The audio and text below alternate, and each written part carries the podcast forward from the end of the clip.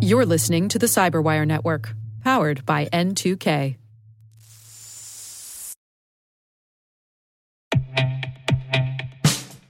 And now, a message from Cyberbit.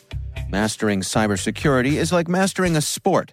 You build muscle memory through rigorous practice, then you train as a team to foster cohesion while operating under pressure. Like athletes, cybersecurity professionals thrive on hands on simulation. But traditional courses, certifications, and open source labs won't build you a winning team. You need Cyberbit.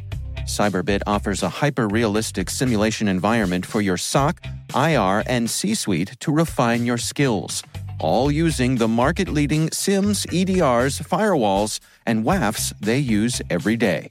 Cyberbit is offering Cyberwire listeners a free live fire exercise. Sign up your team now at cyberbit.com/cyberwire.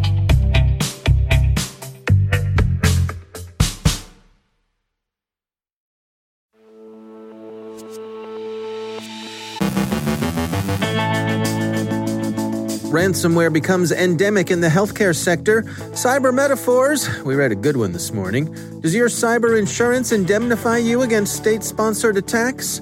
More guilty pleas in the ex eBayers cyber stalking case. U.S. Cyber Command and others advise everyone not to see foreign election meddling where it isn't. David Dufour looks at the spookiest malware of 2020. Our guest is Travis LeBlanc from Cooley on the European Court invalidating the EU US Privacy Shield. And what do we make of National Cybersecurity Awareness Month as it recedes into our collective rearview mirror?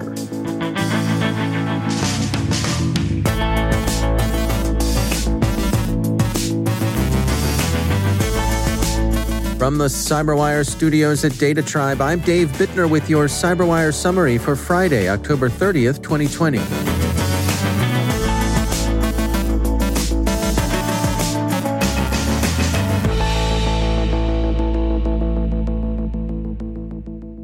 This week's warnings about hospitals and ransomware continue to move organizations to higher levels of alert and to be borne out in reported attacks. U.S. public and private organizations, CISA, the FBI, and the Department of Health and Human Services on the federal side, and FireEye's Mandiant unit on the private side, have warned that organizations in the healthcare and public health sector are under an increasing threat from ransomware the strains deployed are usually Conti and especially Ryuk. The perpetrators are Russophone gangsters, not spies. These particular gangsters get even worse press than such gonifs usually attract. Brazen, Ars Technica calls them. Others say despicable, conscienceless, loathsome. You get the picture. It's clear why they've attracted so much deserved odium. Attacks on the availability of health care are hateful in the best of times and with the COVID 19 pandemic, these aren't the best of times. It's equally clear why the hoods are interested in hospitals. Data availability and privacy are at a premium, and the healthcare sector is under unusual pressure to knuckle under extortion. They can't always shrug off a successful attack when patient safety and privacy are at stake. Security Affairs says the hospitals in New York and Vermont have been the latest Ryuk victims. Both the Wyckoff Heights Medical Center in Brooklyn and the University of Vermont Health Network have disclosed that they've sustained and are recovering from ransomware attacks. They're not alone. Wired puts the number of ransomware attacks against hospitals in the dozens, and the Wall Street Journal quotes Charles Carmichael, chief technology officer at FireEye's Mandiant cybersecurity firm, as saying, quote, most threat actors, they're explicitly not looking to hit hospitals. This group in particular has explicitly stated that they're going to hit hospitals, and they've proven it.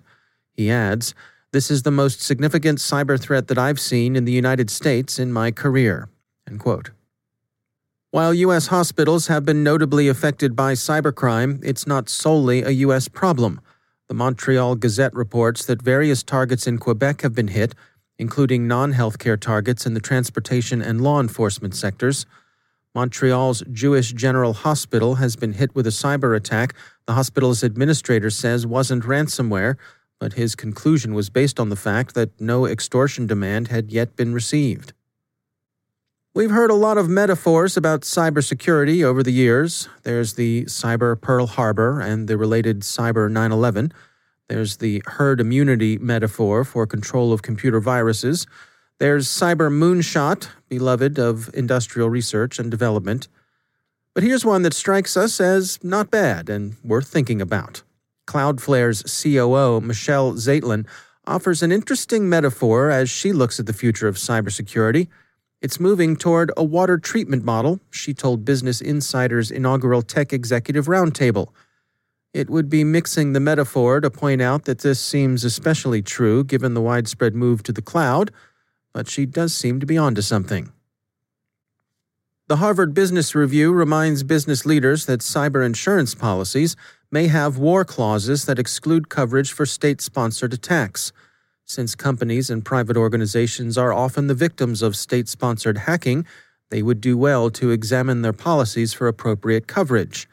It's long been said that only people who legally wear badges and carry guns, that is, law enforcement and the military, are really interested in attribution. This piece reminds us that others, notably underwriters, can be closely interested in attribution as well. Two more former eBayers took guilty pleas yesterday in a Massachusetts cyber stalking case. A former senior manager of special operations for eBay's global security team and the former manager of eBay's Global Intelligence Center pleaded guilty to conspiracy to commit cyber stalking and conspiracy to tamper with witnesses. This brings the total of guilty pleas to five. Two other former eBayers in the e commerce bites newsletter harassment case have yet to plead. Is there a downside to seeing too much foreign interference in these upcoming U.S. elections you may have heard about? Yes, various experts tell the Washington Post. The recent failed attempt by Iran to impersonate the Proud Boys in an evident attempt to discredit the campaign of President Trump by communicating threats to Democrat and other voters was an example of how tactics that seemed to have been effective in 2016 have fallen flat in 2020. U.S. Cyber Command's election security lead, Brigadier General Joe Hartman, told the Post, quote, My biggest concern is that we give a foreign adversary more credit than they're actually due. End quote. He thinks that social media platforms in particular have grown more adept at recognizing, exposing, and taking down coordinated inauthenticity. General Hartman said, quote, Their platforms have been exposed. Social media companies have taken down their personas in most cases, their personas have gained very little traction. End quote. And finally, National Cybersecurity Awareness Month is winding down this weekend in the United States. Did it have any effect? ESG's John Oltsik has an op ed in CSO in which he laments the limited reach of the observance. He sees it as having traction mostly in universities and inside the Beltway and wishes for more public service programs to get people generally to pay attention. His recommendations surely place him on the side of the angels.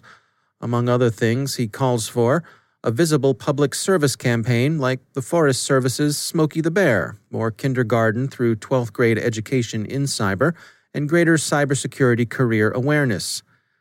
We don't know much about this Smokey the Bear. Sounds like he might work for Moscow.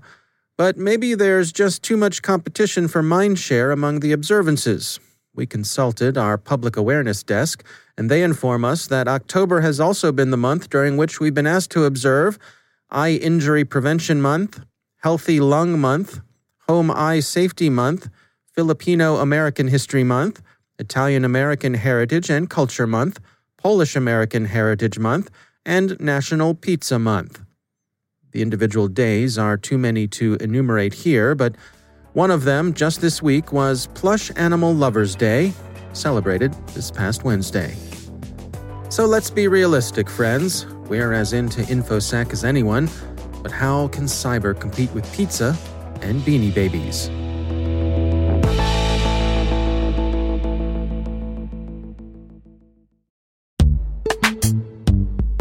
Every day, your IAM tech debt grows. Your multi generational services struggle to work together. Building an identity fabric can fix this. It makes all your identity tooling stronger and allows you to connect any app to any service you want to use with zero coding, zero maintenance, and zero app downtime. Strata's identity orchestration platform separates the identity logic from your applications so you can optimize existing IAM tools and manage them in a single control plane. Now, every vendor, standard, and architecture work together. In short, building your identity fabric means you can secure your non standard apps, keep your complex access policies, retire outdated IDPs, and modernize in record time. So build your fabric with Strata Identity and get rid of tech debt for good. Visit strata.io slash cyberwire, share your identity priorities, and receive a pair of AirPods Pro. Offer valid for organizations over 5,000 employees. Connect today at strata.io slash cyberwire.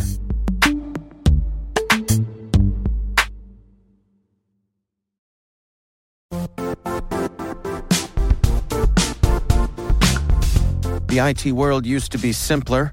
You only had to secure and manage environments that you controlled. Then came new technologies and new ways to work. Now, employees, apps, and networks are everywhere. This means poor visibility, security gaps, and added risk. That's why Cloudflare created the first ever connectivity cloud. Visit cloudflare.com to protect your business everywhere you do business.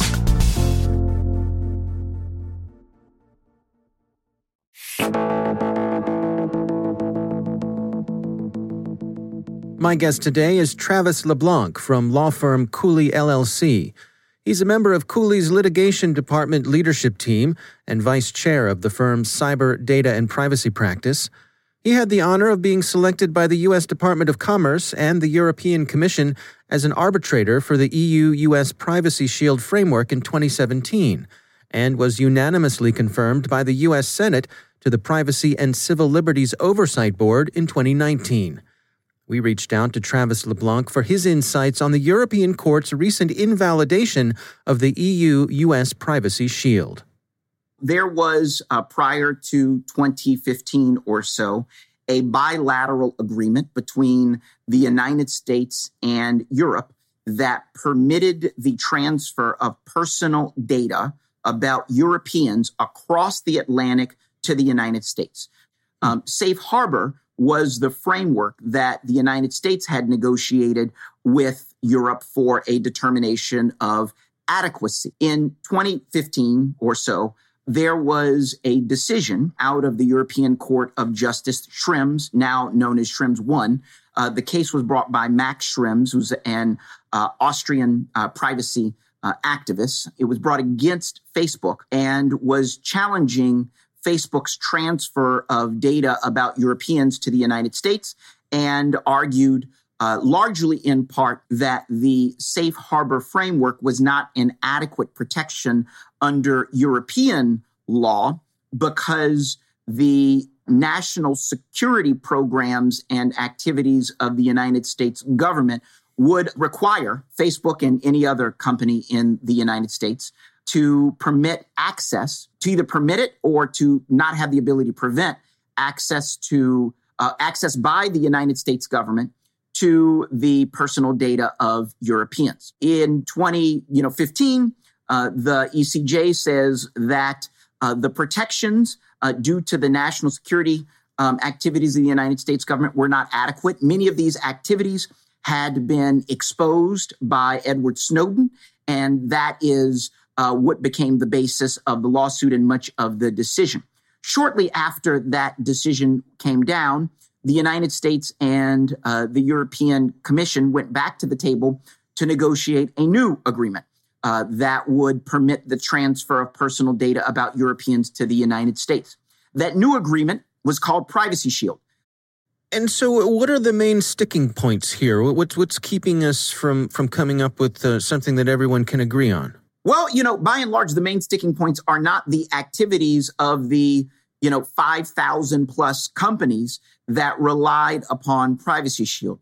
By and large, the concerns of the uh, European Commission, I mean, of the European Court of Justice, are that there isn't a, you know, a, a due process right for Europeans to challenge the exercise of the national security authorities of the United States government, that there isn't a way to, that, that some of the authorities uh, exceed the privacy right, the privacy rights as they see it of, of Europeans in particular. It really does go to national security.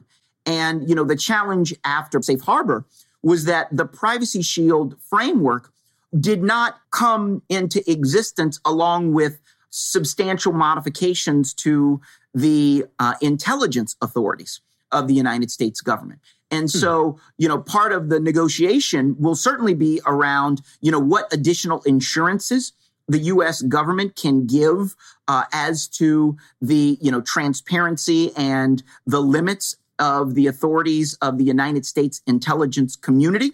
But I do suspect that without changes to those authorities, meaning changes by law, it's going to be quite difficult to get the ECJ on board.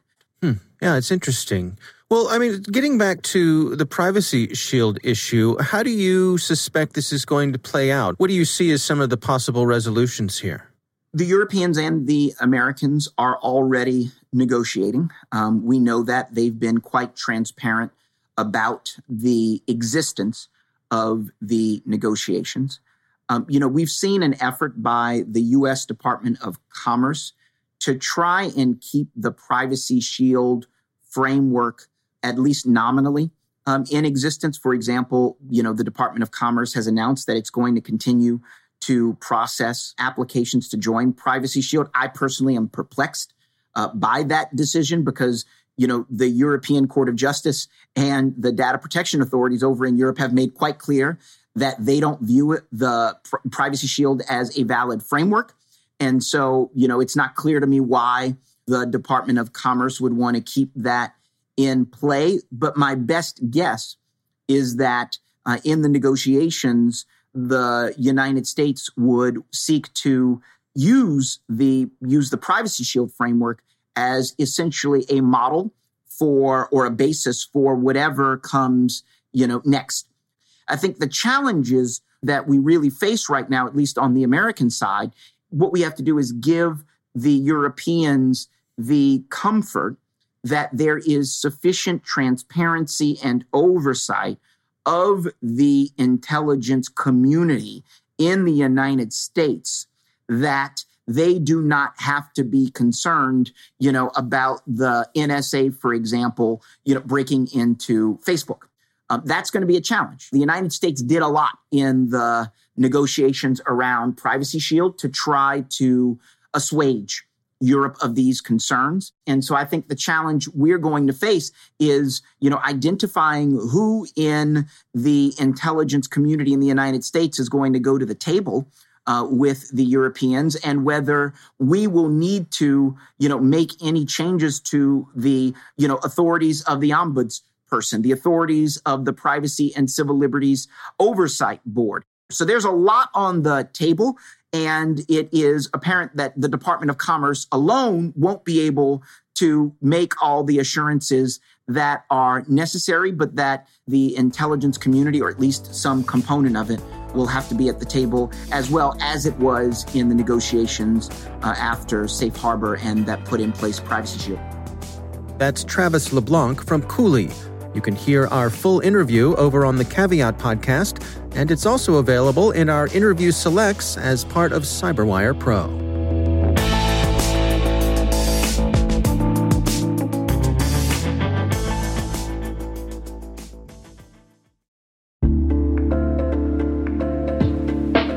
Are lengthy security reviews pulling attention away from your security program? With the largest network of trust centers, Vanta can help you streamline security reviews to win customer trust, save time, and close deals fast. Proactively demonstrate security by showcasing key resources like your SOC 2 or ISO 27001 and provide real time evidence for passing controls. And when a security questionnaire is required, Vanta takes the first pass for you. Visit vanta.com slash cyber to take a self serve tour. That's vanta.com slash cyber.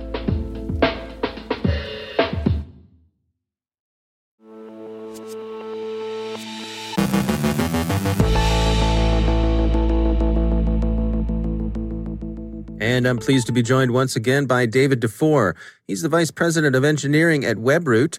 Uh, David, always great to have you back. Um, you know, we are not far off from Halloween, uh, and uh, tied into that, uh, you sent over a list of uh, some spooky trends that you've been tracking. What sort of things are on your radar right now? Uh, David, as always, great being here. And you know, the, the, the marketing folks, the PR folks, they wanted me to say spookiest, but to me, a lot of this is terrifying.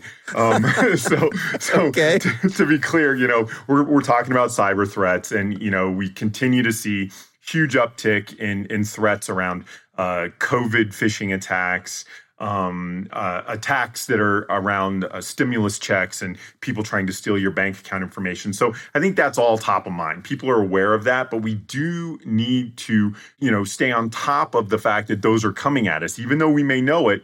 It's happening. So just stay aware of that. But you know that's kind of the general spooky but but we got some real fun ones here david if you're if you're hmm. going to let me run in with this yeah let's go so to me, the most terrifying statistic I can throw out there is five years ago, six years ago, we'd see a ransomware attack, and it was your Aunt Judy whose you know computer got locked up, and they wanted two hundred dollars to unlock you know her selfies. Right? I mean, you can right. remember those days, right, David? Yeah, yeah.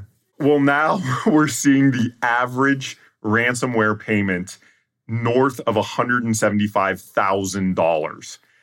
Mm they're no longer going for Aunt Judy's computer anymore. The real terror here is municipalities, universities, medical facilities. This has really turned into big, big business. And they, they don't care about your Aunt Judy's computer anymore. They really care about these mid-sized institutions that can, can afford to pay $200,000 because it's cheaper than trying to restore all their computers. Yeah. Well, take us through some of the some of the threats that you're tracking here. Uh, so some of the uh, biggest ones we're seeing now, um, Emotet, that's a that's a botnet. Uh, it's we're seeing continuous growth. Um, they're super effective. Um, uh, through emails and things like that. You, you know, you're not going to get an email that says "I'm Emotet, uh, click here uh, to be infected." Uh, it'd be nice.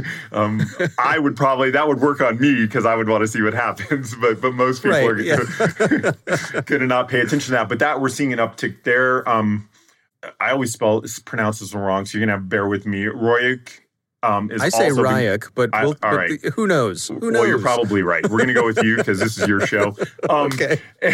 You know, it's growing as well. It's a fairly new one, but we're seeing it grow in in, in the ability to uh, to infect machines um, as a as a ransomware threat, lock those computers down.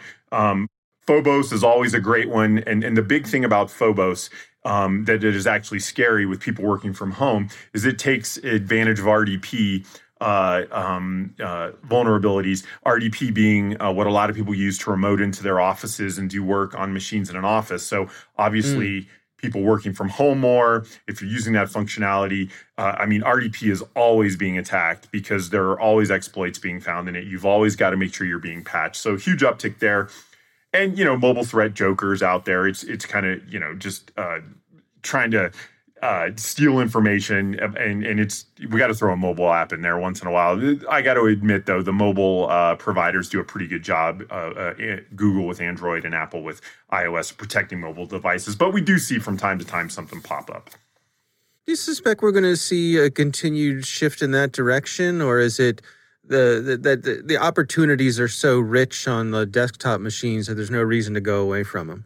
Well, I think it, just like the the ransomware example, if somebody can figure out uh, a, a, type of threat on a mobile device that makes them uh, a couple hundred bucks now, but they can foresee a future where they have a greater ROI, and and I don't mean to be funny. I mean this isn't the the kids hacking anymore. This is big business. The the cyber mm. criminals are in. So so the problem with a mobile attack is what what's your long term ability to make money? Um, and and so yes, I think the possibility exists, and we shouldn't ignore it. I still think though that there's so much money to be made in ransomware and and, and attacking uh, small to medium sized businesses and getting real money out of them that that's going to be the focus for the for the foreseeable future. Hmm. All right. Well, David Dufour, thanks for joining us. Great being here, David.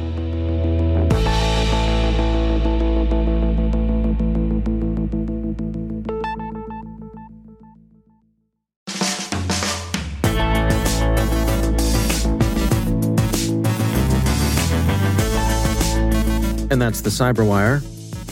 For links to all of today's stories, check out our daily briefing at thecyberwire.com. And for professionals and cybersecurity leaders who want to stay abreast of this rapidly evolving field, sign up for Cyberwire Pro. It'll save you time and keep you informed. That's the best tasting pickle I ever heard. Listen for us on your Alexa smart speaker, too. Be sure to check out Research Saturday and my conversation with John DiMaggio from Symantec. We're speaking about APT 41 indictments. That's Research Saturday. Check it out. The Cyberwire podcast is proudly produced in Maryland out of the startup studios of Data Tribe, where they're co building the next generation of cybersecurity teams and technologies. Our amazing Cyberwire team is Elliot Peltzman, Puru Prakash, Stefan Vaziri, Kelsey Bond, Tim Nodar, Joe Carrigan, Carol Theriault, Ben Yelin, Nick Veliky, Gina Johnson, Bennett Moe, Chris Russell, John Petrik, Jennifer Iben, Rick Howard, Peter Kilpe, and I'm Dave Bittner. Thanks for listening. We'll see you back here next week.